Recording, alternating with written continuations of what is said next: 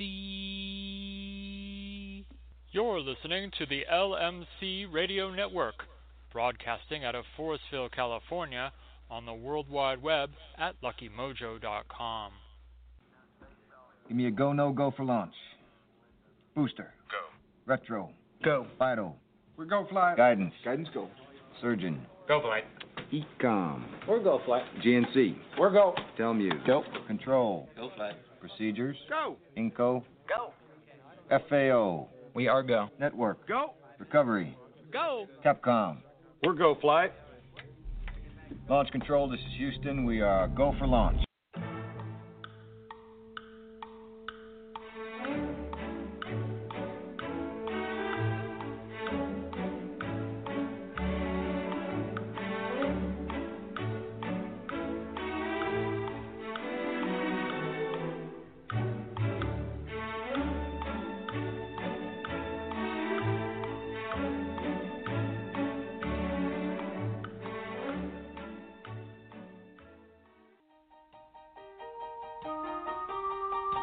The views and opinions expressed by Professor Porterfield do not necessarily reflect the views of the sponsors or their affiliates.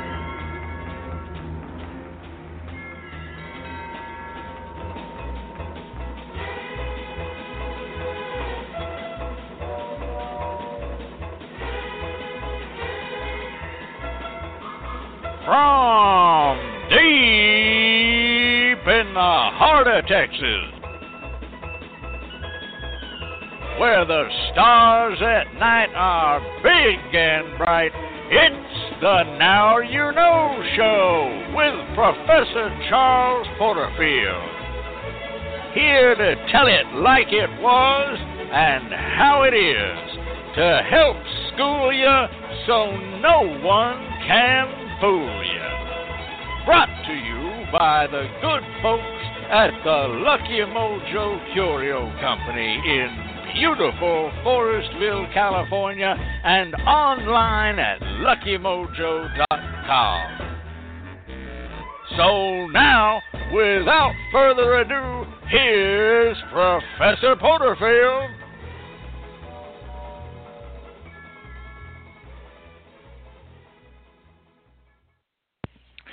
Good evening to one and all. I am Professor Charles Porterfield, and hoodoo is my business. Welcome once again to the Now You Know show. So happy to have you, each and everyone, with us here, whether you're listening live with us right now or you'll be listening to us in future in the archives. Well, what a week, what a week we have had. Actually, two weeks since we were here live. We had a little something that we had to do here last week. And so we, you know, we put on the, you know, previous episode and hope that you all enjoyed having a wonderful, you know, what, what I like to call uh, uh, the Now You Know Show classics. The Now You Know Show classics. So we had one of those last week. Let me tell you something.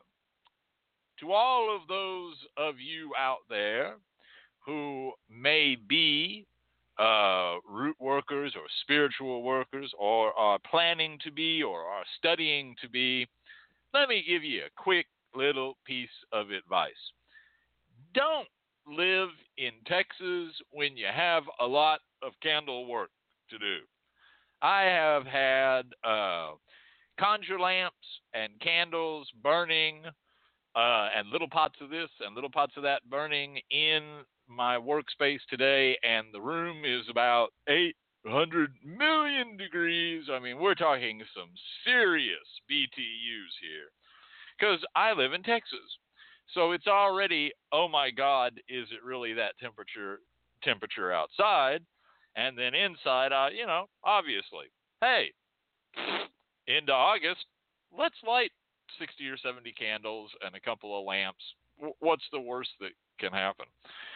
So I'm I'm I'm running a sauna right now. That's what I'm going to do, folks. You heard it first right here on the Now You Know show. I'm going to retire from conjure work and just open a a conjure sauna. And you'll be able to bring your spiritual problems and needs to me and uh, strip off and put on a towel and get a cigar and go and sit in the steam until all those problems are sweated out of you. Other than that, not much else has been going on around here. However, this week, before we go to the news, we do have a special uh, live report from our own Phil Patchy Fogg. He and the LMC news team have been uh, engaging in some uh, investigative uh, journalism. And so we're going to turn you over to that report from Phil Patchy Fogg and then the news. Take it away, Phil.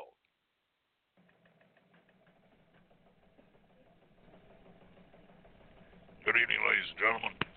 This is Philip Fogg reporting, and today I have a breaking bit of news for you that the LMC radio news desk has been investigating. We call this report Alpacas Are You? It has come to the attention of this reporter recently that in certain local vicinities here in and around Denton County, a series of disingenuous, dishonest, and out right, unprofessional selling of supposed, quote, giant sheep has been happening. These supposedly genetically modified and bred giant sheep have been seen for sale at local stockyards and through private concerns in and around Denton County and in our small communities. However, this reporter, after diligent research, has found that these are, in fact, not. Uh, these are not sheep, ladies and gentlemen. They are sheep of no kind whatsoever. They are, in fact, alpacas. Alpacas, which this reporter has discovered have been disguised as sheep. These, ladies and gentlemen, are alpacas in sheep's clothing.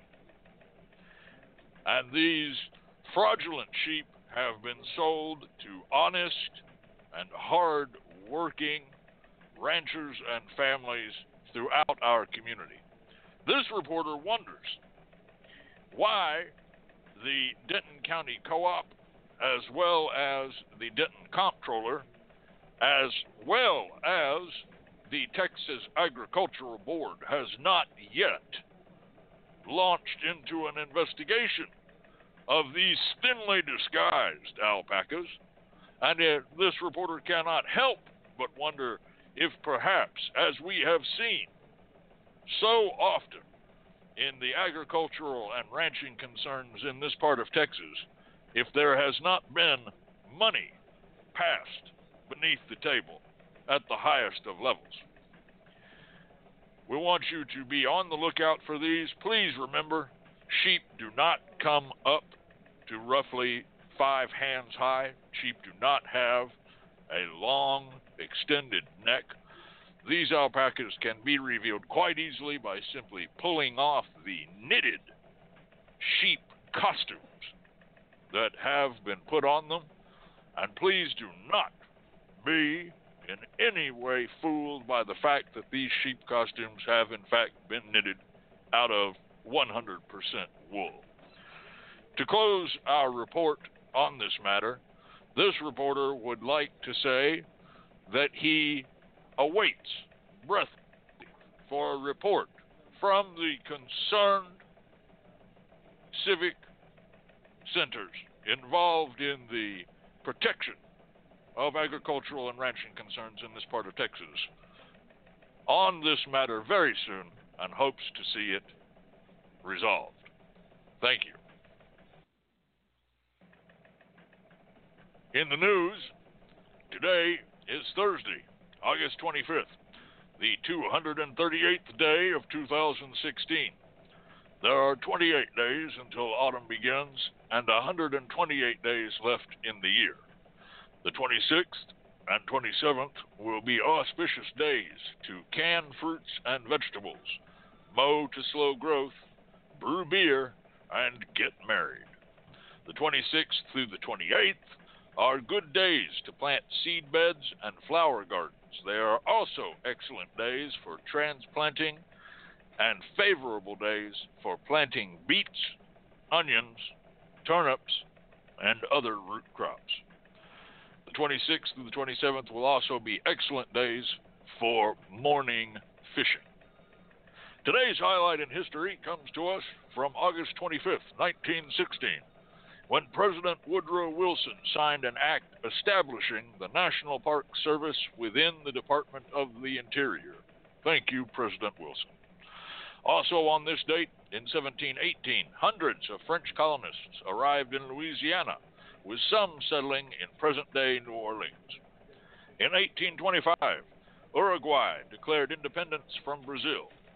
In 1921, the United States signed a peace treaty with Germany. In 1944, during World War II, Paris was liberated by Allied forces after four years of Nazi occupation and Romania declared war on its former ally, Germany. In 1958, President Dwight D. Eisenhower signed a measure providing pensions for former U.S. presidents and their widows. In 1975, the Bruce Springsteen album Born to Run was released by Columbia Records. In 1981, the U.S. spacecraft Voyager 2 came within 63,000 miles of Saturn's cloud cover, sending back pictures of and data about the ring planet. And finally, in 1989, Voyager 2 made its closest approach to Neptune, its final planetary target. LMC birthday greetings go out today to game show host Monty Hall, who is 95. Actor Sean Connery is 86. Regis Philbin is 85. Actor Tom Skerritt is 83. Director Hugh Hudson is 80. Author Frederick Forsyth, 78. Rhythm and blues singer Walter Williams of the O'Jays is 73. Rock singer and actor Gene Simmons of Kiss is 67. Rock singer Elvis Costello, 62. And movie director Tim Burton, 58. Our thought for the day comes from Konrad Adenauer, German statesman, born 1876, died 1967, who said, History is the sum total of things that could have been avoided. This has been the news and special report from the LMC Radio News Desk with Philip Fogg reporting. We now turn you over to Professor Porterfield and the lucky numbers.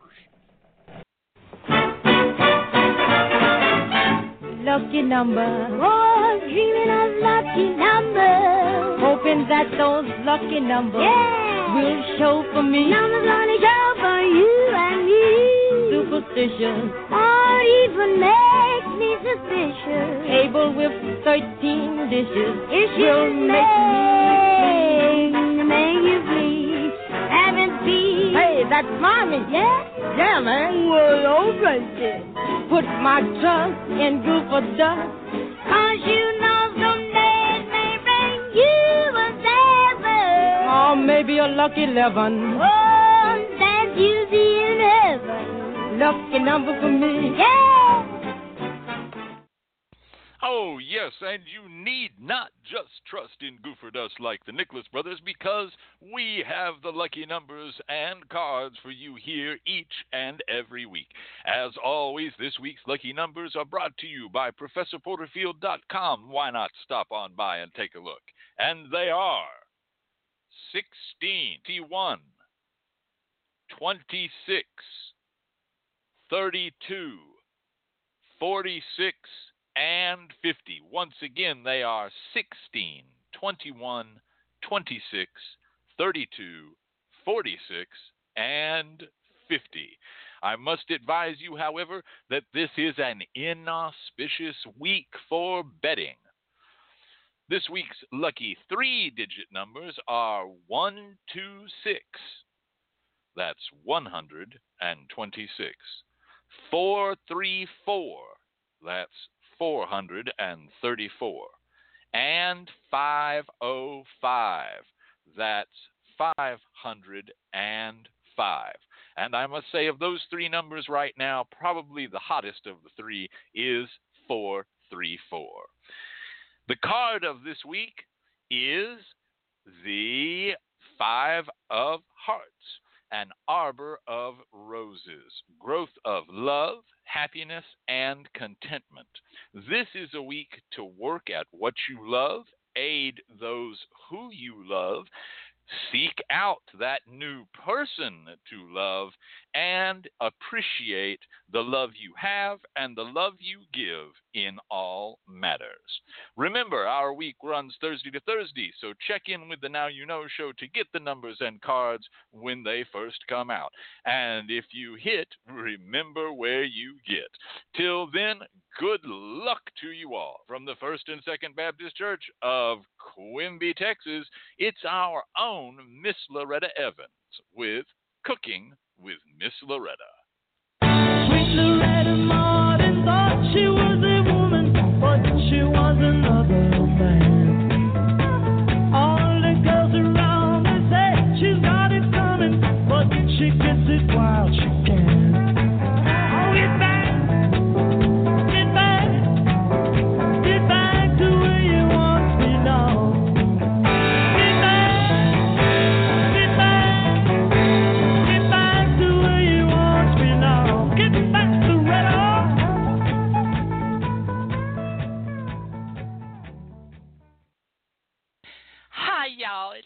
good to be here with you again. And oh, Lord, it is so hot here right now. And so I thought I would bring you a simple little thing that does not require too much time in the uh, kitchen that you can kind of do very quickly. And if you're from the South, you've probably either had this or heard of this before. And if not, it's going to be a real surprise for you. This is my recipe for killed, or as most people say, kilt lettuce. So this is kilt lettuce and onions. The prep time on this is 10 minutes to cook, 10 minutes for it to get ready. So a total time of 20 minutes. And the ingredients for this are very, very simple. You will need four slices of bacon, four green onions chopped, and one head of leaf lettuce, rinsed, dried, and torn into bite sized pieces. And I must tell you, you're really going to want to dry this lettuce, okay? Don't leave it wet, that will cause a problem later on. The directions for this are very simple. Place the bacon in a large, deep skillet and cook over medium high heat, turning occasionally until evenly browned and crisp 10 minutes. And then place the bacon slices aside on a paper towel lined plate. Add the chopped green onions to the bacon grease and cook and stir for about a minute or until the onions reach your desired tenderness. Then pour the onions and hot bacon grease over the lettuce and toss lightly. Crumble the bacon and add it to the lettuce, and then serve immediately with pinto beans or cornbread or something like that that you like. And it's a very quick sort of thing. It has the freshness of a nice little salad, but it also has a little bit of warmth of a cooked meal, and you can just have it with beans and bread, and that's it. That is killed lettuce, and it's served all throughout the South, and I hope you enjoy it. And the guys tell me that they'll be posting up the uh, instructions into the web page, into the chat room. Excuse me, I'm a little flustered today. Um, and finally, uh, before I go, I have something I want to say. And uh, oh Lord, I'm so embarrassed, but I promised myself I was going to say this.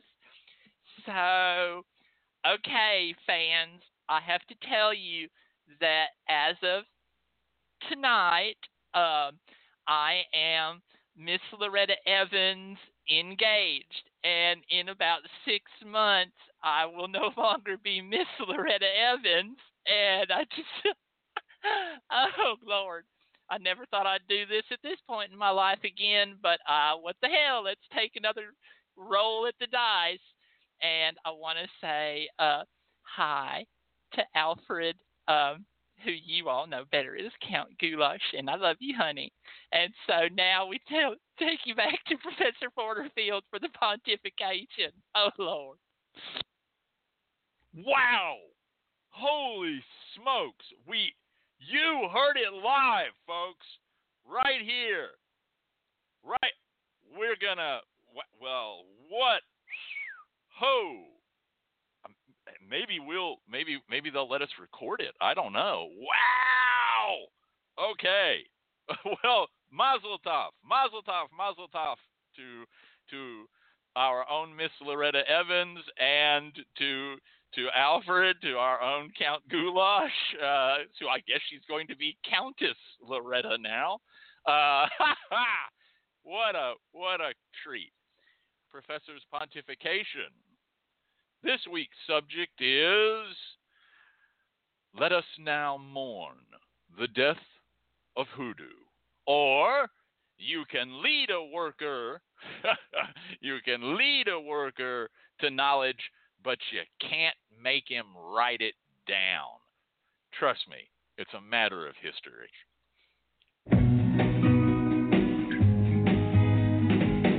Don't know much about history. Don't know much biology. Don't know much about a science book. Don't know much about the French I took. But I do know that I love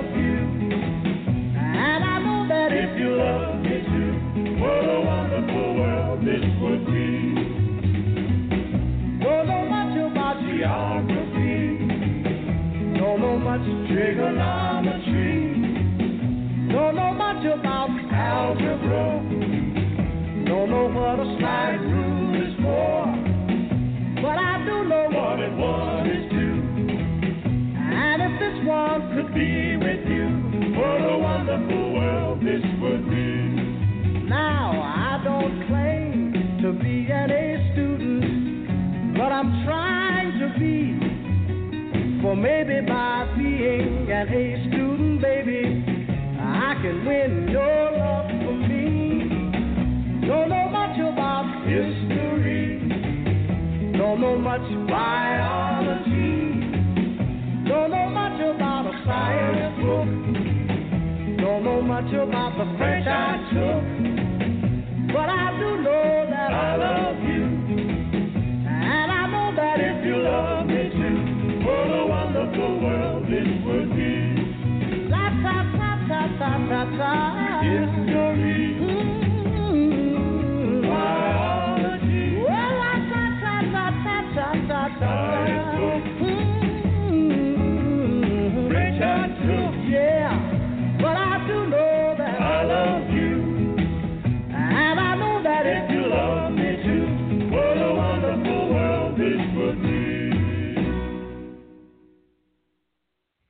Oh, yes, and that was, of course, Sam Cooke with What a Wonderful World. And the Name It and Claim It prize on that one goes out to the Dream Team of Catherine and nagasiva Yronwode.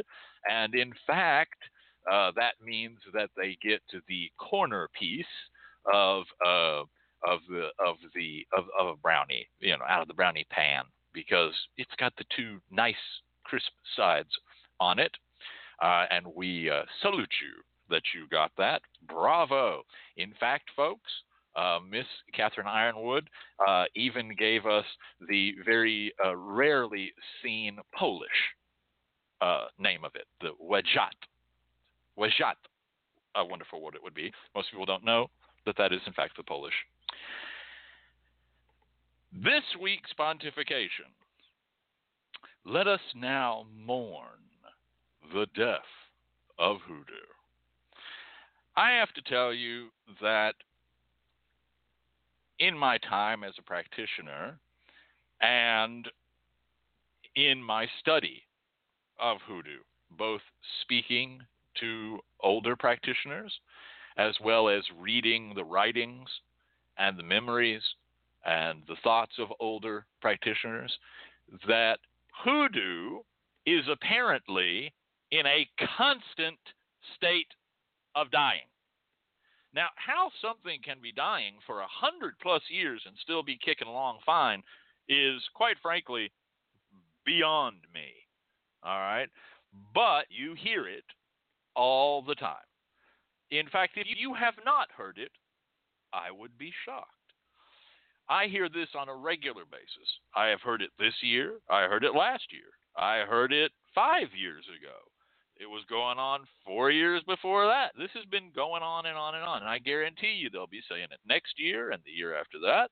They'll be saying it in 2020. They'll be saying it in 2025. And what it goes is it goes something like this.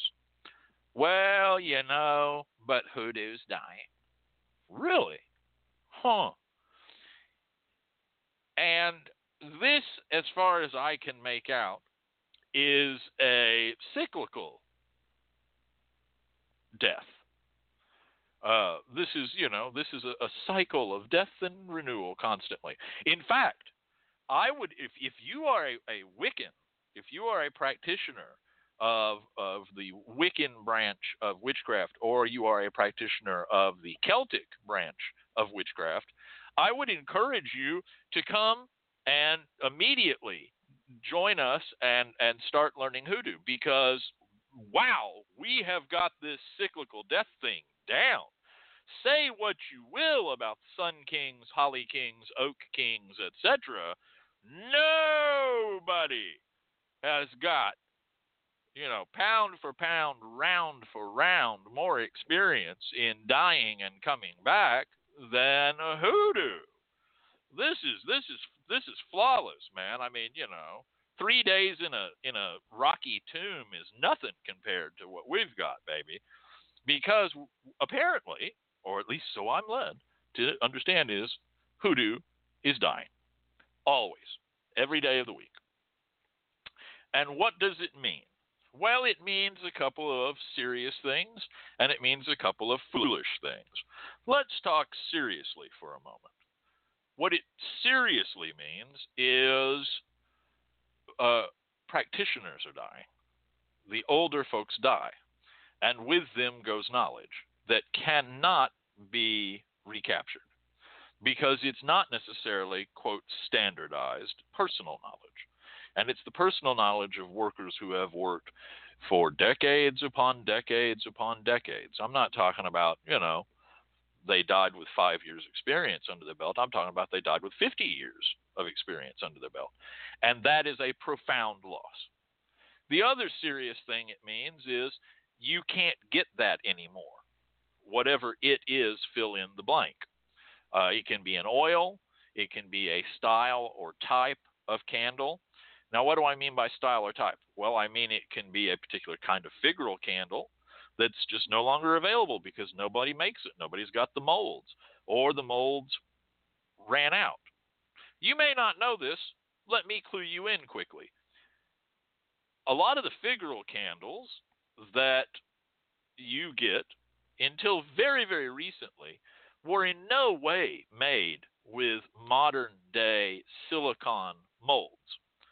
Modern day silicon candle molds do not lose their definition. You can pour candle after candle after candle in them. Sure, eventually they'll wear out because everything wears out, but we're talking about, again, decades. No, no, no.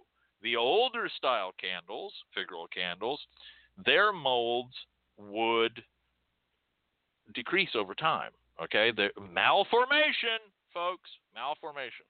And so slowly used to be this really sharp candle of let's say uh, the Eve candle, the naked woman candle, okay? That was so sharp back in the day. You could see everything. You know, you could see her belly button. You could see all the definition of how her body joined and all of that is now getting to be a soft bl- blur, a blob, if you will. Why is this? Well, the master molds are gone. They're gone. They're gone. So, how do you make that candle?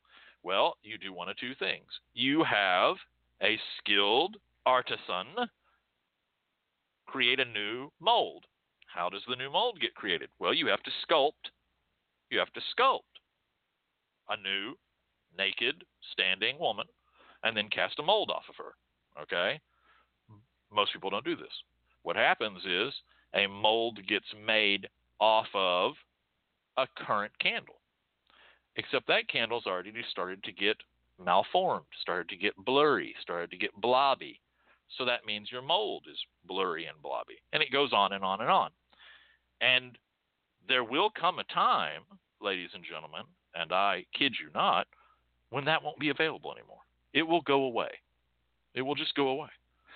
Be, until someone actually pays an artist to again sculpt that figure and then make a new mold hopefully out of a new silicon mold or some other material that will not degenerate as quickly. That's the way that is. There are other, quote, figural candles that you can't get anymore because they're just not very popular, meaning uh, how, this is where the two meet. The old worker dies and takes the knowledge with them. How does that affect product? That affects product because you just don't see many black cat candles anymore. I'm sure you can still find some, but they have become more rarefied. The the mummy, there used to be mummy candle. Mummy candle goes away, okay, because people stop working with them. If you were to go into an average room of average workers and uh, hoodoo workers and say, "What do you use mummy candle for?" Not many people would know. I'm not saying none of them, but I'm saying you know not everyone in the room would turn and say, "Oh, a mummy candle." Well, duh, you use this for a mummy candle. Blah blah blah blah blah. Whereas if you walked in and you said, "What do you use this penis candle for?" Everybody in the room's going to go, "Well, there are a number of things." All right. So the second thing this means is you can't get that anymore. Fill in the blank. They don't make that anymore. Now they don't make that anymore means two things. It means a literally the people that made it don't make it anymore for whatever reason. It became cost prohibitive. You couldn't get the particular scents or the particular ingredients easily or in an economic manner. the other thing it means is they're gone. You hear this all the time. They don't make that anymore. But what they also mean is they're gone. That company is gone. See, it's very, very popular to talk a bunch of shit about conjure producers, okay? The people who actually make products. And it's almost a vicious conversation. So and so hates this company, so and so hates that company, so and so won't touch this, won't touch that, etc., etc., etc. Except when they go away, all of a sudden there's a huge vacuum. And I've talked about this on the show before. No one is expected to be a worker that makes fucking everything. It's outrageous. Okay? First of all, if you were a worker and you made everything for yourself, I doubt you would have much time to do work because you're actually going to be doing a separate piece of work. You're going to be blending oils, making perfumes, pouring and casting candles, blending up herb mixes, the list goes on and on and making charms and talismans. That's it. You're not going to have time to do any work. You're a manufacturer of goods. That's why we need them. Okay? It may be all well and good to decry the fact that the quality level of modern day furniture is not that of Ethan Allen. But the fact of the matter is, most people do not have the setup to make furniture at that level. And if they did, they wouldn't have a blacksmith out back forging their nails for them. Okay? They would not be chasing down aging horses to render to make their wood glue. Okay? They would just be working on the wood. They're certainly not going to be formulating and compounding their own varnishes or paints. No business works like that, and neither does hoodoo. No practice works like that, and neither does hoodoo. This is not the Renaissance. I'm sorry. I hate to be the one to break that to you, but you can write it down that I have now told you as of tonight, this is not the Renaissance. As a painter, you're probably not going to be mixing and blending all of your paints from dry pigments. Some people do, most people don't. So that's the other thing that's meant by that. And those are very serious concerns that the older workers and the older people of knowledge die and take that knowledge with them, and that the suppliers of goods themselves stop making certain supplies or themselves go out of business and disappear. All right? So those are serious concerns. Now, then there are some foolish statements about it's dying. Okay? The number one foolish statement about it's dying is, in fact, completely misspoken. What is meant to be said is it's changing. Now, note that I use the word change. It's not that it's being malformed, it's not that it's becoming something that it's not. Okay?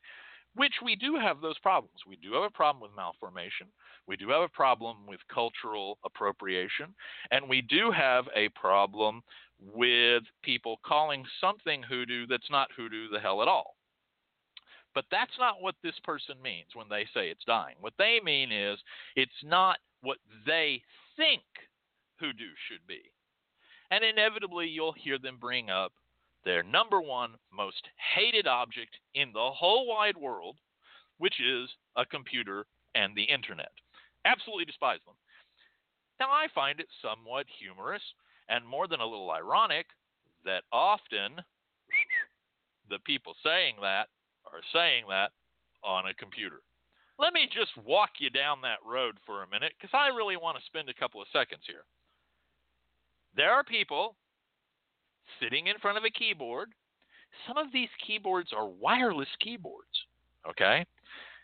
Tip tapping away at keys that send signals to a little metal box that interprets those signals via a program and translates those signals into characters in whatever language they have their computer set for English, Azerbaijani, Cyrillic, Hebrew, I don't care to talk about hoodoo and conjure, specifically to say that hoodoo and conjure are dying, are being killed, are screwed because of computers and the internet. And they're expressing those thoughts via a computer on places that exist solely on the internet.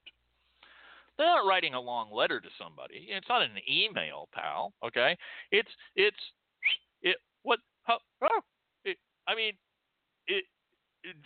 I understand that Donald Trump is running for president, but has this entire country got no sense of irony anymore? Okay. Do we need to burn down a lot of firemen's houses to just kind of retrain everybody in that or something? I mean, this is ridiculous. What they mean by it's dying is they mean it's not what they think it should be.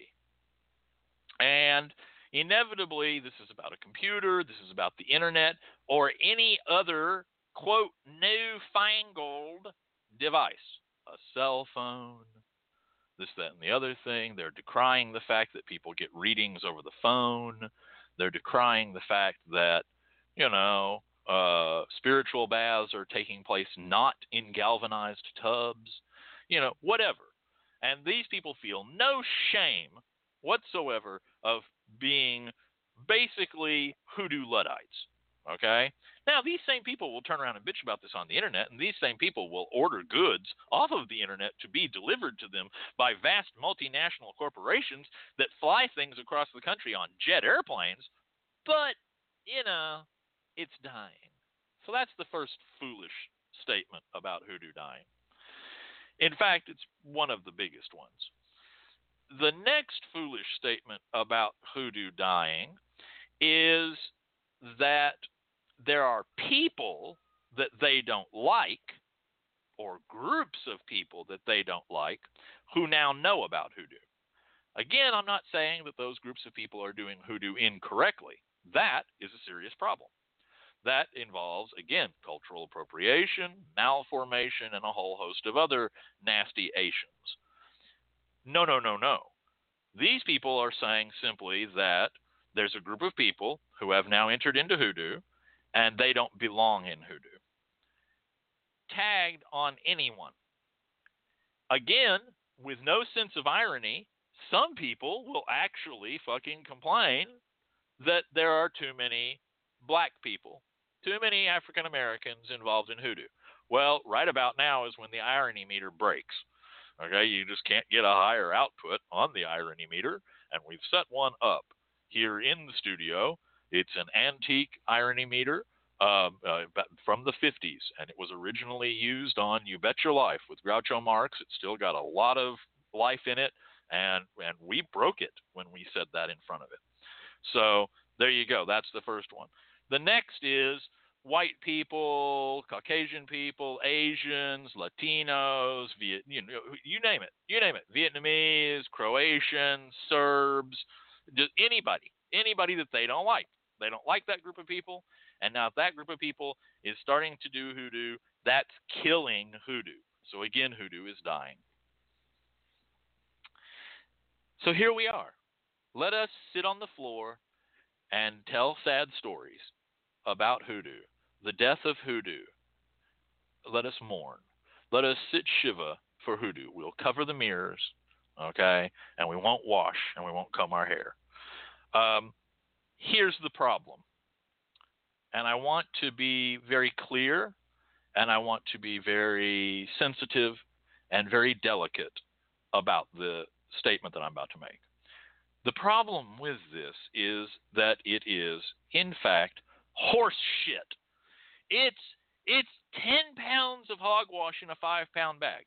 It is actually ridiculous.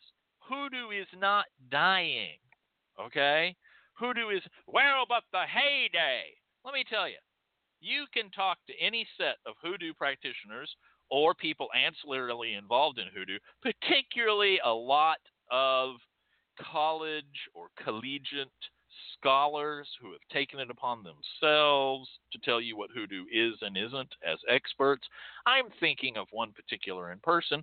Some of you know who I'm thinking of, who will tell you their favorite time period that was the heyday of hoodoo. And you hear it repeated again and again and again. Even my own dear Reverend Harry Hyatt says it. He says, Oh, well, I started too late. I missed the heyday of hoodoo. Then somebody else says, Well, the heyday of hoodoo was exactly when Hyatt was out there, you know. It was definitely during the 30s. Somebody else says no, it was the 40s. Somebody else says no, it was the 50s. Somebody else says no, it was when everybody was still enslaved like chattel on the plantation. That was the heyday of hoodoo. Now, I would love for someone to explain that one to me uh, without coming off as an asshole, but it hasn't happened yet. Somebody says before emancipation, somebody says after emancipation, somebody says during the Great Migration. Everybody's got. I know people that tell you that, oh, the 1970s, that was the heyday of hoodoo, gone forever. That was it. 75, 76, that was when we realized it was going to die and it was dead. Then someone else says, oh no, you know, uh, only when, as an example of one person who has helped preserve hoodoo, of many, oh well, when Catherine Yronwode put up her website, that was the heyday of hoodoo, but now that website's X number of years old, hoodoo's dying. Blah blah blah blah. Everybody has their little moment that was the heyday of hoodoo. And here's the thing about it they are all wrong and they are all correct. Because what they're doing is they're picking out certain elements that call to them. As an individual worker, as an individual scholar, as an individual person. Things that have to do with culture, that have to do with item, that have to do with product or the lack of, that have to do with society, that have to do with family, that have to do with all sorts of different things that for them makes that feel like that was the heyday of hoodoo. I myself feel that I live in the post heyday of hoodoo. Me, once again, here's the irony scale moving. Me, who's telling you this, I feel like, well, the heyday of hoodoo was whenever. Because there are certain things that I love and they're no longer around, and so that must have been the heyday. But that's what everybody's doing. So everyone that says that is correct and is dead wrong. Both of the same, you know, same thing. All right? What I've generally found is this there is a simple formula. The simple formula is often that the heyday of hoodoo always just outside of the time period in which an individual became exposed to and began practicing and learning hoodoo. That's that's when the heyday was. In other words, everyone always feels they've missed it. Very few people, very few. There are a handful, there are a handful, but very few people say, I lived through the heyday and now I've seen the decline. So this is a kind of enforced nostalgia. This pontification was also called You Can Lead a Worker, okay, uh, to knowledge, but you can't make him write it down. This is the other part that I want to talk about this. Hoodoo does die slowly in little increments. And it dies at a very personal level. It does not die as a system, it does not die as a culture. Trust me, it does not die as a culture. Last time I checked, there were still people singing the blues, and when I went to go listen to them sing the blues, they were still singing about black cat bones and mojo bags and all that other shit, okay? It does not die as a language. It does not die as an experience. It dies as an individual. It dies as a person. When people die, they take that knowledge with them. And again, we're not just talking about the broad knowledge, we're talking about the specific and the idiosyncratic knowledge, the personal knowledge that they developed. The rest of it is not dying, it's changing. Well, nobody says this anymore. No, because they say that. Okay? Listen, I understand the sensation. I really do. I, I really do understand the sensation. I cannot tell you how many of the analog kids that I have as clients that I have to explain what I mean by working with the clock. Because, you know, I just say, well, when the hands of the clock are rising, you do this. And when the hands of the clock are, you know, going down, you do that. And they don't understand me because they're analog kids. That doesn't mean they don't know how to read a clock. It means that a non analog clock is such a rarity in their life that it doesn't immediately make sense to them. These aren't stupid people. These are just people that don't have that experience.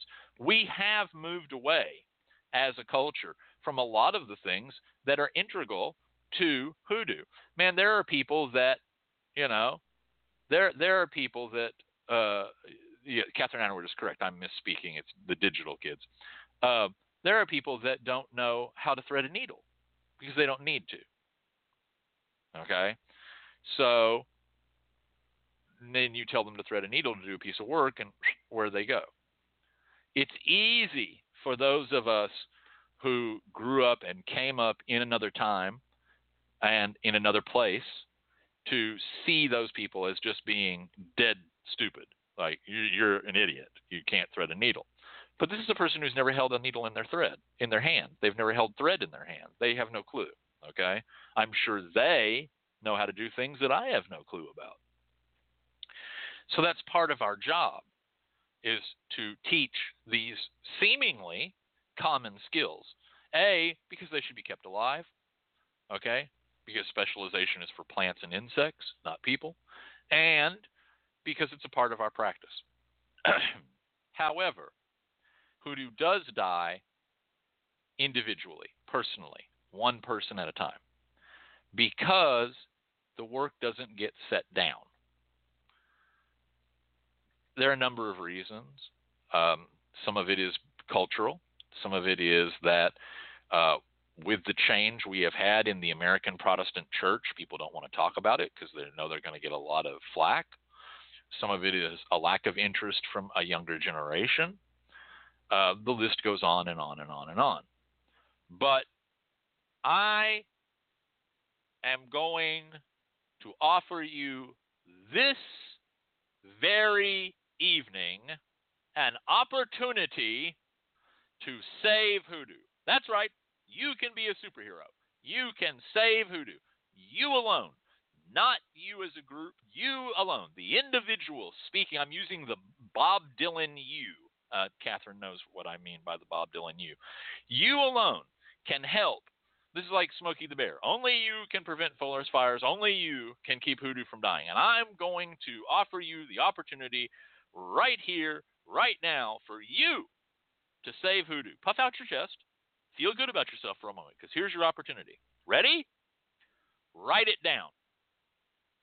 Write it down. Don't say, but I've got it in a book. Okay? No, no, no. Don't say, but I've got a book. And I got a book from this college, from this publisher, from Lucky Mojo, from uh, uh, uh, Indigo, from anybody. Write it down. Write down what you do. Get a blank book. Get a sheaf of paper. Please try to get a non acid based paper. Remember, we're trying to save things here. Please try to use an ink that doesn't have a high iron content in it. Remember, we're trying to save things here. Or that smears like a felt tip pen ink with uh, uh, moisture. Write it down. You don't have to write it down eloquently, you just have to write it down clearly. That's all you have to do. Just have a legible handwriting and write it down as if you were Miss Loretta Evans of the First and Second Baptist Church of Quimby, Texas, trying to convey to someone else how to make anything brownies, a killed lettuce, anything, okay? Just write it down. Hell, here's an idea get yourself a recipe box and write it down on a 3 by 5 card, even if it's not a recipe. Just write it down.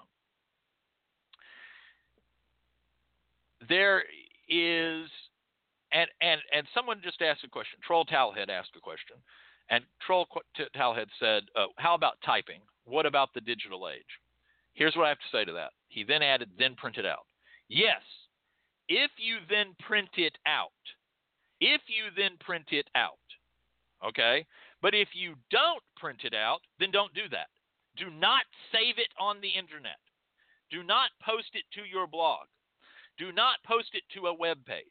Do not post it to a web group. Why? Because that's not really saving it. Because I have news for you. There are so many circumstances that can make the online stuff go poof. Did you know? This is a true story. Did you know that we have a number of very intelligent people, thinkers, socially involved individuals right now that are concerned with the idea that in the near future, audio visual, primarily visual, record of our experiences at this point in time may not last into the future because they're all digital, they're all online. Okay? They're not there. Meaning, people are hosting them. Web pages are hosting them. And if those web pages go away, those materials go away. If Blog Talk Radio goes away, all of my shows go away except for the ones I've saved off onto my computer. If my computer crashes and dies, then they are all gone forever. See? That's just the way that media works. So don't say, I'm going to write it down and put it online and I've saved it. You haven't. You've aided. And by all means, after you write down your 3x5 card, sure, then put it on the internet, but have a physical copy someplace. Have a physical copy for this. Now, Troll also said something that I was about to come to. He said Preservation Society. That's something else you can do. I'm not joking. Why not start a local hoodoo preservation society? You could do that on the internet. I'm dead serious. Why don't we have a hoodoo preservation society? We need one. Okay? Why don't you, I'm talking to you, the Bob Dylan you, why don't you help start one? This is how you can keep hoodoo from dying. Because hoodoo dies one woman and one man at a time. All right? And that is also you. You also will go to the graveyard. None of us get out of here alive. We're all terminal patients. All right? We all have this terrible disease known as life, and it comes to an end. People say, but my kids aren't interested. Okay, but maybe your grandchildren will be. People say, my grandchildren aren't interested. Okay, but maybe your grand grandchildren will be. My great grandmother, my maternal great grandmother, ran a boarding house. And she ran a boarding house for many, many years, even after the time period of boarding houses having not been that fashionable. And she had a floor scrub. Okay? She had a floor scrub that she used to clean her house and her front step that helped bring in customers as well as cleaned her her house. I don't know what that recipe is. Oh, don't get me wrong. I know a whole handful. I mean, I know I know half a book full of different floor scrubs, and maybe maybe my great grandmother's was one of those. You know, it's not that hard to imagine, but I don't know that it was, and I don't know the proportions she used, and I don't know why she chose what she chose. It's gone. And in fact, I didn't even know this until, I mean, I knew she had run a boarding house, but I didn't know this until I heard it recently from my mother. So immediately I said, Oh my God, well, what was the recipe? And my mom said, I don't know. I was a kid. I was little. She didn't teach me. So, okay, it's gone. It's in the grave with my great grandmother. Let, don't let it disappear. You have the ability, you have the ability to preserve hoodoo. You, just like only you can prevent forest fires. All right. So right now I'm I'm Smokey the Hoodooist. All right. I'm Smokey the Hoodooist telling you write this down. Write this down. There is an expression in Judaism about a man who plants a tree does so not for himself, that it's a holy act because an act of compassion and an act of uh, of charity because he's never planting a tree for himself. He's planting a tree for those who will be who will enjoy the tree and its fruit after he is long gone. So write it down and you can keep hoodoo from dying. Talk to people and write down what they say, and you can keep hoodoo from dying. If you know older workers, say to them, Why don't you write this down? And if they say, Oh, I'm too old, my hands hurt, or arthritis, say, I'll write it down for you. I'll write it down for you, and you can keep it. The problem here is there are proprietary recipes. Okay? There are proprietary recipes. There are people that make their money off of their brand of whatever they make. You can't expect them to tell you. That's foolish. But they probably have it written down someplace. And you see what I'm saying? Because they're making it to sell. So they probably have it written down someplace and they probably have arrangements made for their recipes and their instructions. You need to do that too because along the way you have figured things out. And not all of those things are standards. Some of them are idiosyncratic. Some of them, but that doesn't mean that because they're idiosyncratic, they're not good. It doesn't mean they don't work well. All right? So write it down. Tell other people. Transmit it. Otherwise, you will take it to the grave. And once again, when they're gone, someone will say, Well, hoodoo is dying.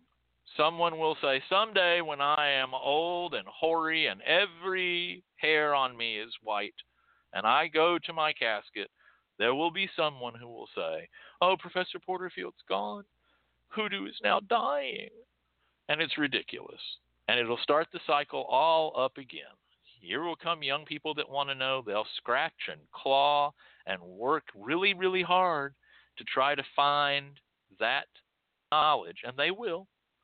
And hoodoo will live on. And the whole cycle will start up again. So do your bit to change the cycle. Otherwise, eh, it's all just history repeating.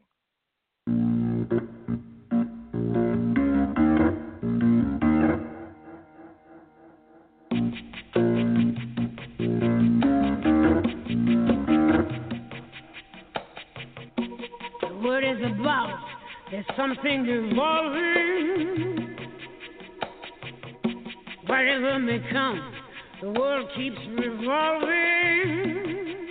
They say the next big thing is here, that the revolution's near.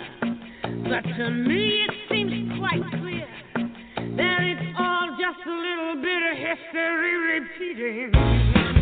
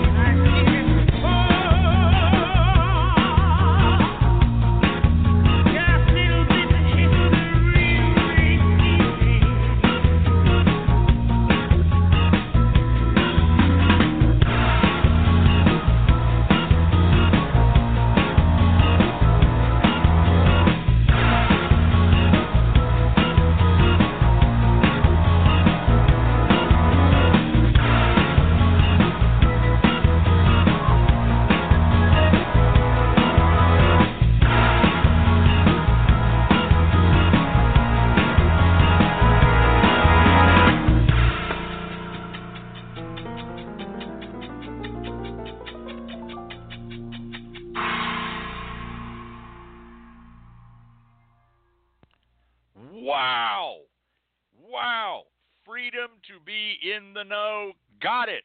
That was, in fact, Shirley Bassey with Propellerhead doing history repeating. Holy smokes. Congratulations, Freedom to Be in the Know. You get a brownie. And you know, I hope y'all listen to that song because it's very, very true. And when our dear Miss Shirley Bassey made that song, I am sure that she, like all of us here at the LMC Radio Network, was just trying to send out a signal. What's that signal? Why, that's the LMC Radio Network on the air. The LMC Radio Network broadcasting around the globe, bringing news information, education, and entertainment to all. It's the LMC Radio Network in the Vanguard.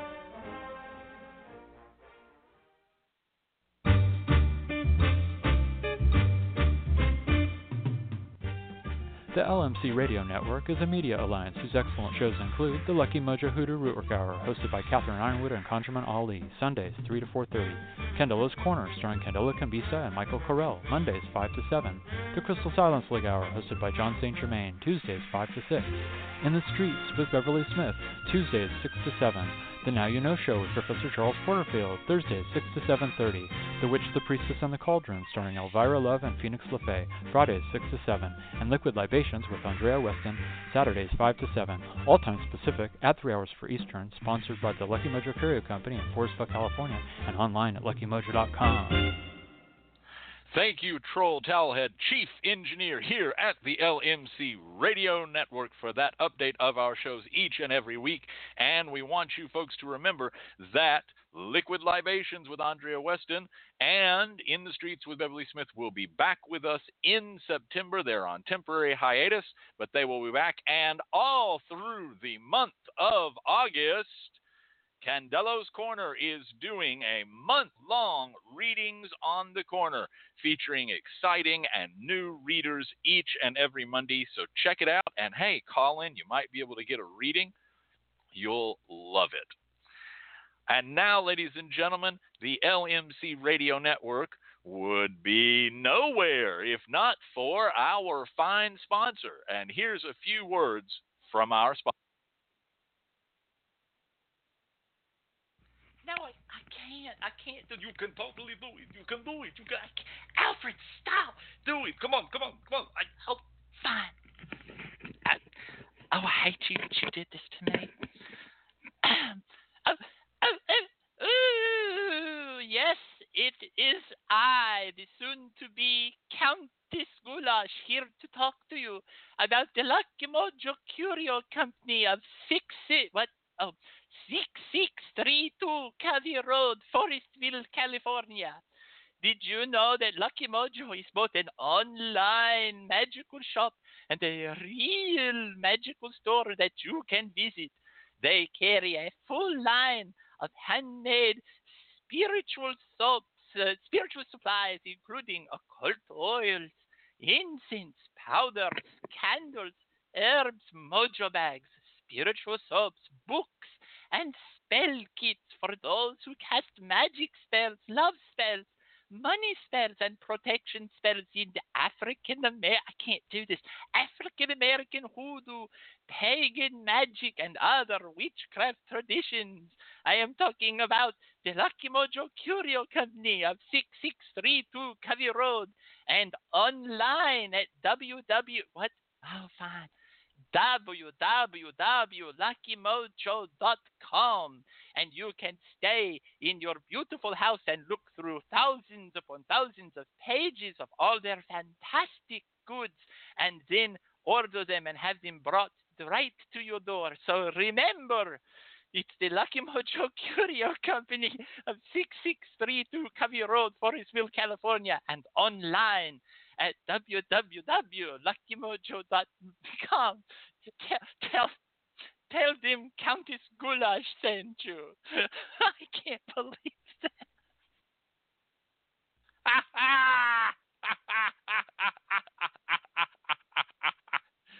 oh my lord. That was thank you, Countess Countess Goulash. Thank you so much for that. Uh, we we appreciate that, and, and we look forward to seeing you in your new uh, red velvet lined cape.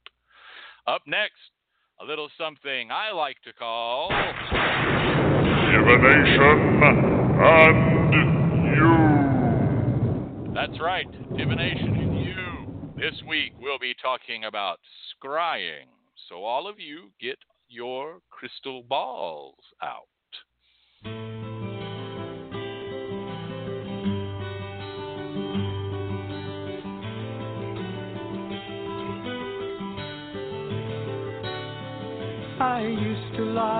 Like to walk the straight and narrow line. I used to think that everything was fine. Sometimes I'd sit and gaze for days through sleepless dreams, all alone and trapped in time. All alone and trapped in time.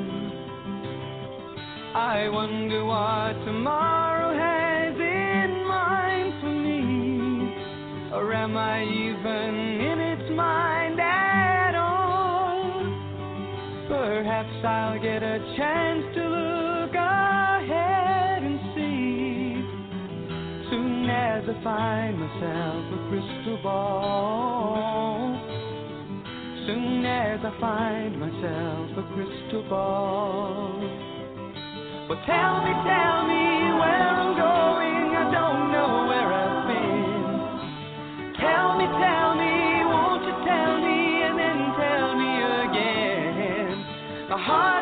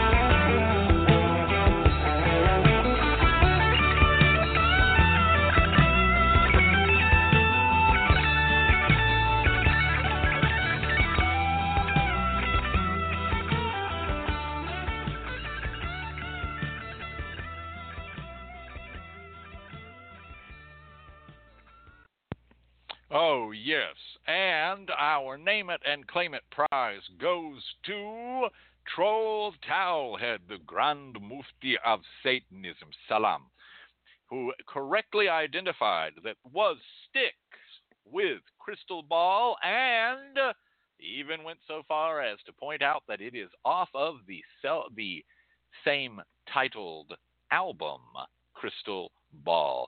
Very good, Troll Towelhead. You get a brownie. Congratulations. And that leads us into this week's Divination and Jew. This week we're going to be talking about scrying, also known as visionary reading. Let me say, first of all, before I even set my toe into this pond, that this is a very broad subject and not one that we can completely converse about here on the show in the time that we have. So, what we're going to try to do is hit the high points. First of all, scrying is an incredibly ancient form of divination and may have been practiced as early as early human times. Scrying can be done in a number of different ways, and there are quite a number of different ways that scrying can be done. Scrying nowadays is often thought of as being what is known as crystal gazing or crystallomancy or reading a crystal ball, and often uses exactly that a crystal ball. If you would like to know more about such things, I encourage you to look to the works of our own friend, the Reverend John St. Germain, who has written an extraordinary book on the topic of crystals and has included some information there about crystal gazing. He is also the Reverend behind the Crystal Silence League, which itself uses crystal balls. So I would suggest you go there to learn a much more in depth form and information about the subject.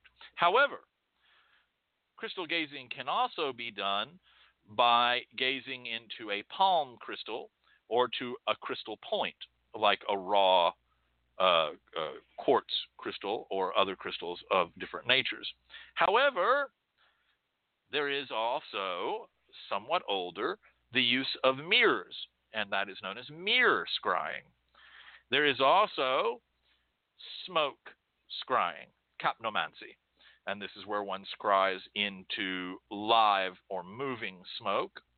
Okay, or you could also look into pyromancy or fire reading, which we've talked about on the show before, where one scries into a fire. However, you could also do a very, very popular and very ancient form of scrying, which is water scrying. And this is uh, scrying into water, often still, almost always still water, uh, that is in a bowl. And you see a lot of water scrying in older traditional hoodoo practices, as well as crystal ball scrying as well. And people will use different kinds of bowls for that.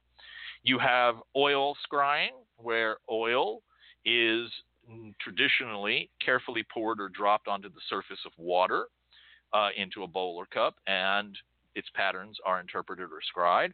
And very popular in Northern European tradition, you have molten metal scrying. I kid you not. Me, I'm going to be staying away from that one. If anybody was going to get hurt doing molten metal scrying, it would be myself. And then finally, you also have the only kind of scrying that I'm any good at, which is ink scrying. I I am somewhat proficient with a mirror, but I can do ink scrying, but I can't really do the others. And this is again very much like oil scrying or water scrying, in that a bowl is either filled with black ink or black ink can be floated on the surface of water in a bowl, drop by drop, and the the images and shapes interpreted or scried into.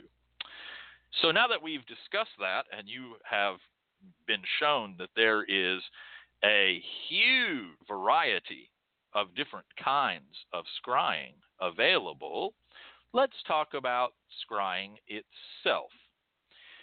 Scrying is a divinational technique used primarily by psychic readers um, who are highly mediumistic and gifted in a way that enables them to receive spiritual visions, rather like dreams while awake. All right? And it is considered a form of prophecy as well as a form of spiritual root work. And we have talked about the different kinds of methods that can be done. I would like to point out to you that there are numerous traditions in the human family that involve scrying, where scrying is often done by a member of the clergy of that group uh, or lay clergy of that group. So, in other words, you often see scrying being done by someone who is, for lack of a better term, a quote, priest or priestess, all right, who is somehow uh, religiously, who has been religiously initiated. And that is why I say to you that scrying very much has been considered throughout time a form of prophecy. All right? So consider that if you will. That being said, scrying, unlike, oh, let's say psychometry, is not necessarily something that one cannot develop. Most people who have a psychometric skill simply have it. It is a gift. They can't really pass it on. You know what I'm saying? You can't write a book about psychometry so that somebody else can pick up the book about psychometry and suddenly become a psychometer. You kind of have it or you don't. And then once you have it, you can sharpen that skill. I, I would still like Catherine Yronwode to write a book on, you know, a psychometry, but it, we're not, it, we're not doing that. Okay. On the other hand, scrying is a place where these two roads meet. Certainly, there is a need for a gift, but that gift can be developed. There are traditions in different cultures that can even be passed, meaning it can be given, it can flow within a bloodline, a family line, or it can actually be given. That one other person can give up their gift of scrying to another person. Sometimes at death, sometimes at retirement from a cultural position where they're going to be the person who's going to be scrying for everybody. At the end of the day, what happens is this by focusing on an object or upon the surface of a substance, so, in other words, by focusing on the crystal ball, focusing on the still water, focusing on the ink, focusing on the moving smoke, focusing on the moving flame, focusing on the pouring molten metal, yeegads, okay, etc., the reader obtains insights, visions during a divinatory trance. And that is very important to point out. Almost all scrying traditionally takes place in at least a light, quote, light or soft trance, sometimes in a much deeper trance. Some scryers see visions directly in the object or on the surface of the object.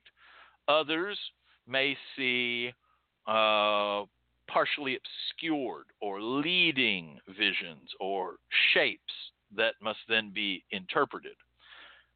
Others do not see anything but receive images in their mind as they engage in the trance state of observation of the object or the surface of object or liquid, metal, etc. So this means that the information that is taken in during crystal gazing comes from a psychic sense. because of this, you will find that crystal, crystallomancy, excuse me, is sometimes considered a form of clairvoyant psychic reading. Okay, um, but that's not necessarily correct. Now, the question then becomes well, how do I start scrying? Well, how do I find out if I have the gift for scrying? Well, the method is both simplistic and rather complex. First of all, you will need to find an object or uh, a liquid or flame or other substance that you're going to be scrying into. Now, before I go any further, let me stop immediately and say this. You must use care. You must have care and consideration for the well being of your sight if you are going to stare into a light source. Okay? I'm sorry. Again, earlier we talked about the fact that sometimes we have to explain to people that how to thread a needle. Okay? Or how to uh, you know, do simplistic things. So I don't feel that I'm talking down to anyone when I say this. I'm I'm saying this earnestly. Please, please have some awareness of the fact that you are if you're going to be scrying with fire or molten metal, okay, that you're staring into a light source, okay? This can be damaging to the eyes. You know, you're just staring at a, a candle flame. All right. Well, it, it gives off exactly one candle power. Uh, in case you were wondering about that. Later on, we'll talk about BTU since we mentioned them at the top of the show. That's British thermal units. But so take some care and consideration for your eyes if you're going to be doing, uh, you know, scrying in a live flame. Otherwise, what you're going to do is you're going to find the object that you wish to scry with. I would love to help you and tell you this is a good object, that's not a good object, except that you will find contradictory information across the board.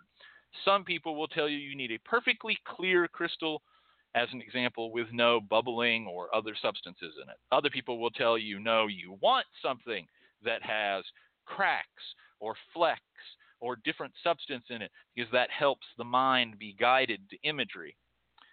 Some people will say you cannot use a personal object like a piece of um, jewelry. Other people will say, absolutely, you can use a piece of jewelry. You can use the back of a common man's pocket watch. I happen to be a common man and own a pocket watch. Our own Conjureman Ali of fame from the co-hosting The Lucky Mojo Curio, the Lucky Mojo Curio, excuse me, the Lucky Mojo Hoodoo Rootwork Hour has his very famous carnelian ring that he scries into. There's always a lot of loose, strange, magical prohibitions that people come up with. I would say to you that what you intelligently need to consider is that whatever you're going to scry into needs to be workable. Meaning, if you're going to scry into a crystal, uh, you need to either be able to comfortably hold the crystal in your hand, or the crystal needs, if it's a crystal ball, needs a holder so that it can sit at rest. So while you scry, if you're going to scry into smoke, you need something that makes smoke, but not so much smoke that you know your eyes start tearing up and the, you can't breathe in the room. If you're going to scry flames, you need something that makes a steady flame, etc., etc. Obviously, if you're going to scry into water, you need, if you're going to scry still water, a bowl. And you will find people that favor a white bowl, people favor a dark bowl, etc. What you really need to do is try it for yourself and realize that you are attempting to enter a at least soft or light trance state. This is where scrying also enters with medianism. And how often have we seen the mediumistic, you know, little old lady holding the seance, and she's got a, a crystal ball in front of her, and she's running her fingers across the crystal ball while she's trying to summon a spirit of the dead. Um, because this comes into this. You are trying to engage in at least light trance.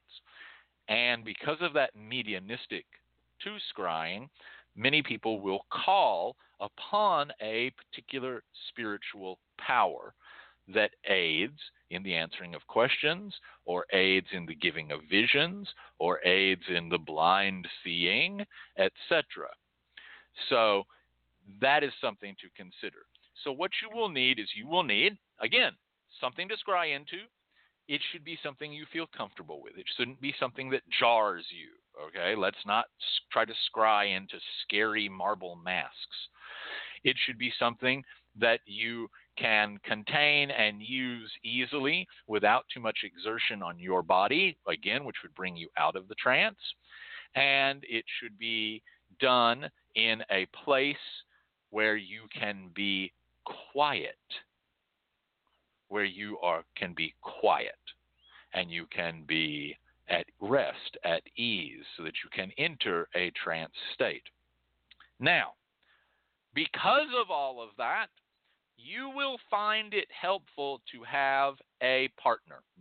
Many, not all, but many scryers find it helpful. And again, this goes back to ancient tradition where they will have someone with them that writes down what they utter, what they speak, what they say while they scry, and they are in at least this soft or light trance or sleep like state, or, or, you know, this light, uh, I suppose we could very fancily say this uh, semiliminal place. I wouldn't say that, even though I just did. Uh, Miss Catherine Yronwode also points out to us that the use of smoke of myrrh and marijuana when scrying in smoke is very good. So, there you go. That's scrying. It's a huge subject. Like I said, it's really not a subject that we could completely discuss because there are so many different forms of it, and you will find many different uses for it. So I hope that this week you will go out.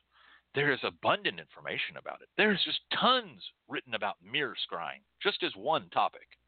And you actually will find a lot of traditional ye old time magicians and sorcerers who had a mirror that they would scry into.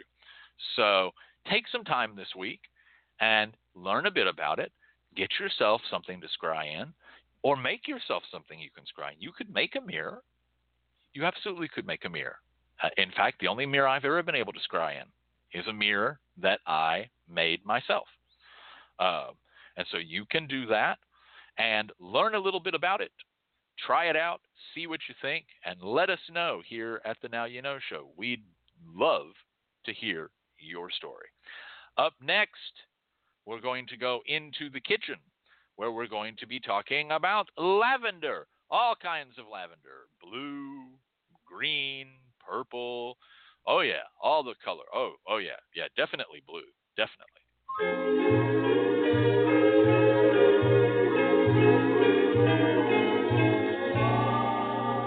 Lavender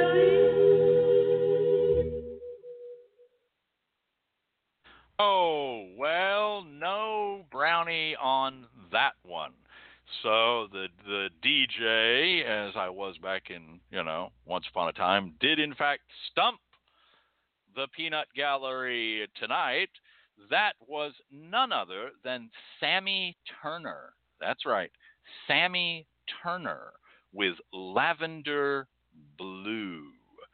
And it comes to we bring it along because it takes us into our In the Kitchen segment, where tonight we are going to be discussing none other than lavender. Lavandula, commonly known as lavender, is a genus of 39, 39 known species of flowering plants in the mint family. It's native to the Old World and is found from as far as from Cape Verde to the Canary Islands. Europe across the north to the northern and eastern, uh, excuse me, Europe across to northern and eastern Africa, the Mediterranean, Southwest Asia to Southeast India. And many members of the genus are cultivated exclusively in temperate climates as ornamental plants for garden and landscape use or use as culinary herbs, and also commercially for the extraction of essential oils.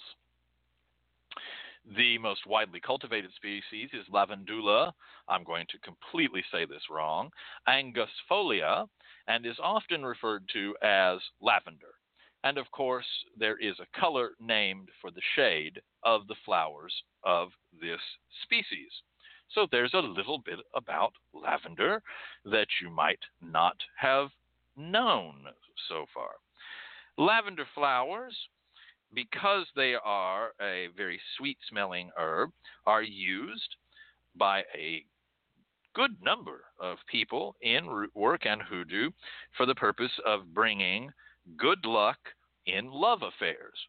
They are also, lavender is also used for a large, I mean, you will find it greatly, greatly used in the matter of love for homosexual men. That has then moved on to also include lesbian and transsexuals, etc. But it was originally used for not only heterosexual love, but also homosexual love. Part of that arises out of the fact that in slang language, homosexual men, uh, one of the coded ways of saying this, we used to be that one said that uh, a man was, quote, a little lavender. He was a little lavender, all right? Making probably more reference to the color than the flower. Uh, and this had to do with style of dress and the exhibition of color, which was seen as being feminine at that point in time rather than masculine. So, what about some ways that lavender can be used? Well, lavender can be used as a bosom sachet for love. To win the love you desire, wear a sachet filled with lavender flowers at your bosom.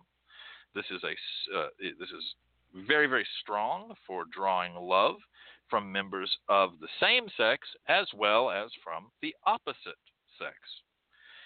For a married couple to enhance satisfying sexual relations, mix lavender flowers with rose buds or rose petals and place them beneath the bed, underneath the bed.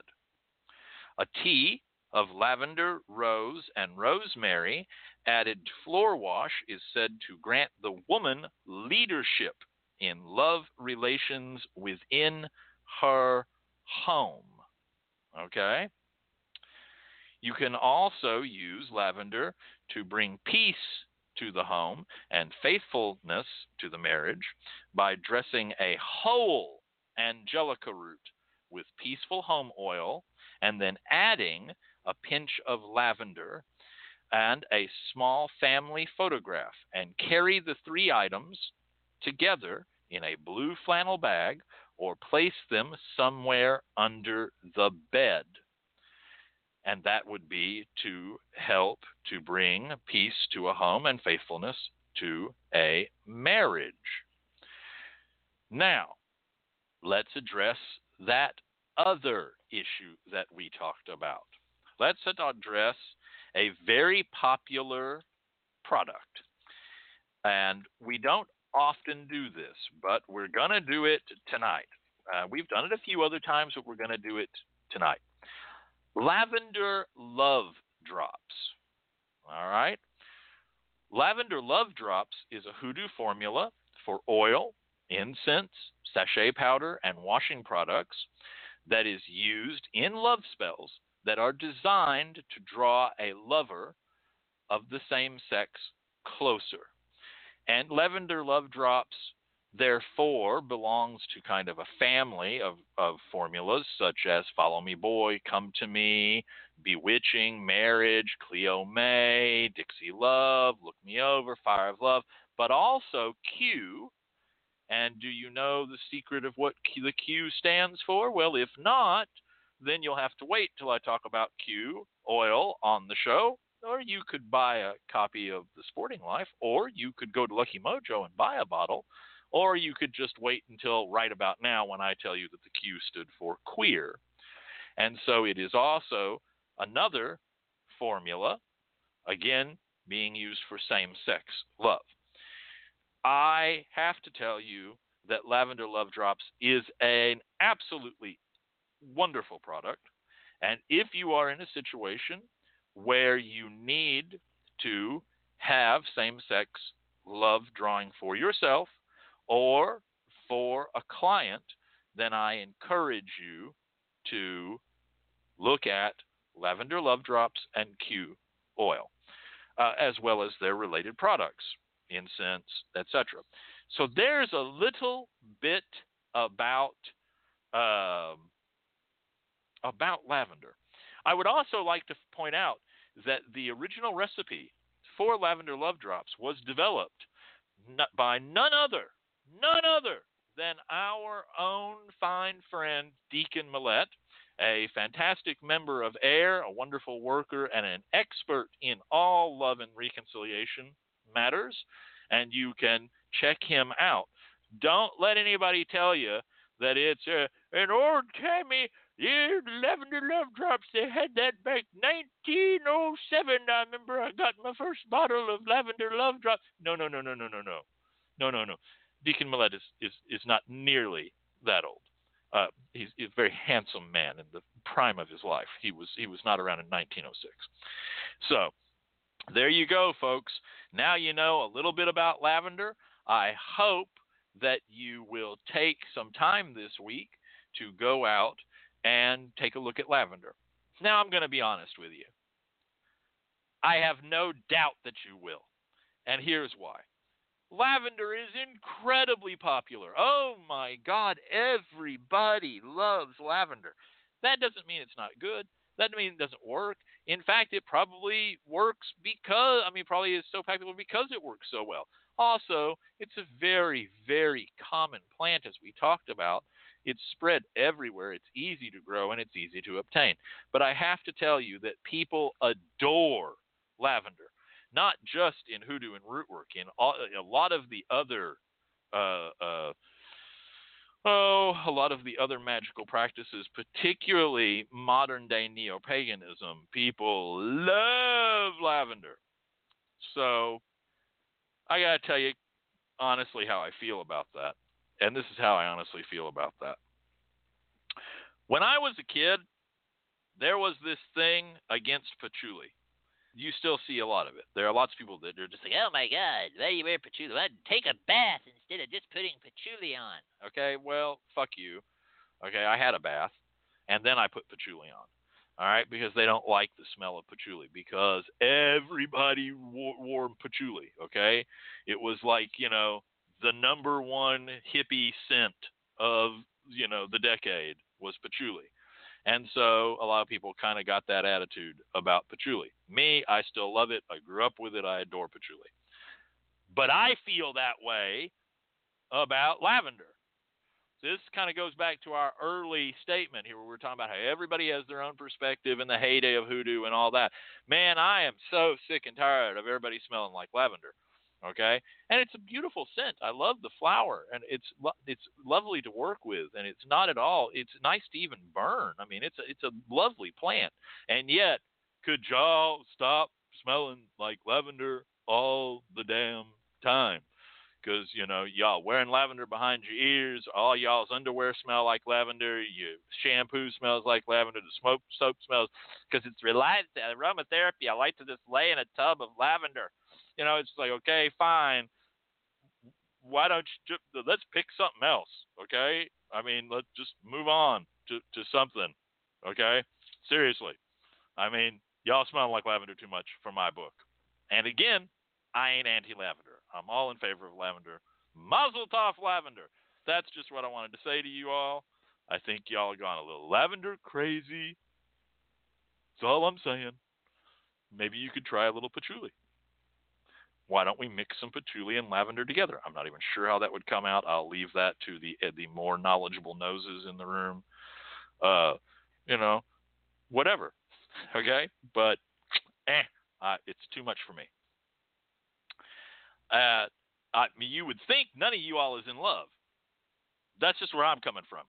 You would, I mean, I understand love work's a major component, okay, and I understand that there's, listen, you know, if you're doing love work, you've always got a market, and yet y'all must be having some serious love problems because y'all smell like lavender all the time. All right.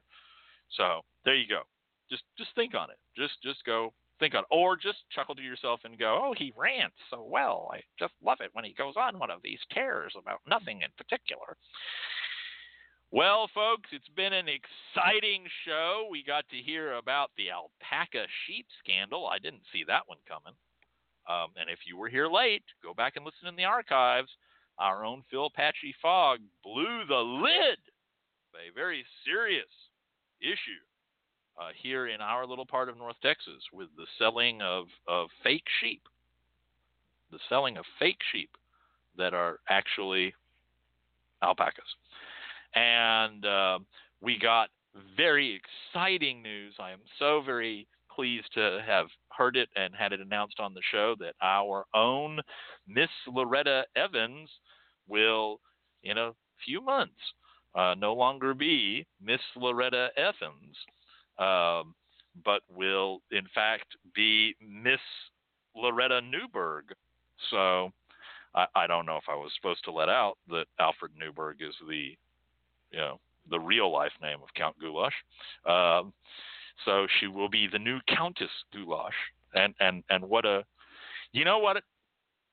I think that if she loves us, and I think she does love us, if she loves us, I think that after the marriage and after the lovely honeymoon, wherever it's going to be, uh, Puerto Vallarta, Mexico, I don't know, and she comes back to the show, I, I think she needs to bring us a goulash recipe since she will be the new Countess Goulash.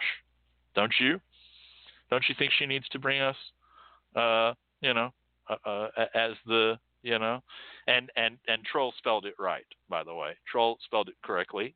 Um, don't you think she should bring us a goulash recipe when she's the new Countess Goulash?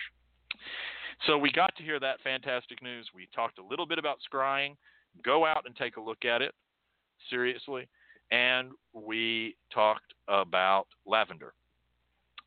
And before I go, this is what I want to say. Whether you consider that I used the slightly more negative Bob Dylan you or the slightly more positive Smokey the Bear you, I again encourage you to do your part to save hoodoo by writing it down. Even if you write it down, lock it in a box, and write on it, do not open until my death. Okay? You will have done something to preserve this art, this craft, this science, and this practice that we participate in, known as hoodoo.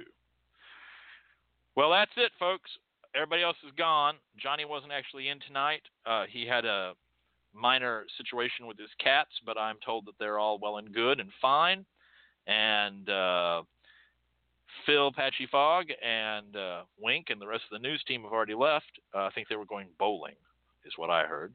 I can't bowl worth a damn, so they don't have me on the team because I bowl. You know, an average games for me is like you know, I don't know, seven thousand points, and um, and Count Goulash and Miss Loretta done skedaddled. It's just me. I mean, this is it. This is this is the end. Ah, this is not the end. Uh, it is not even the beginning of the end. Uh, but it is perhaps the end of the beginning.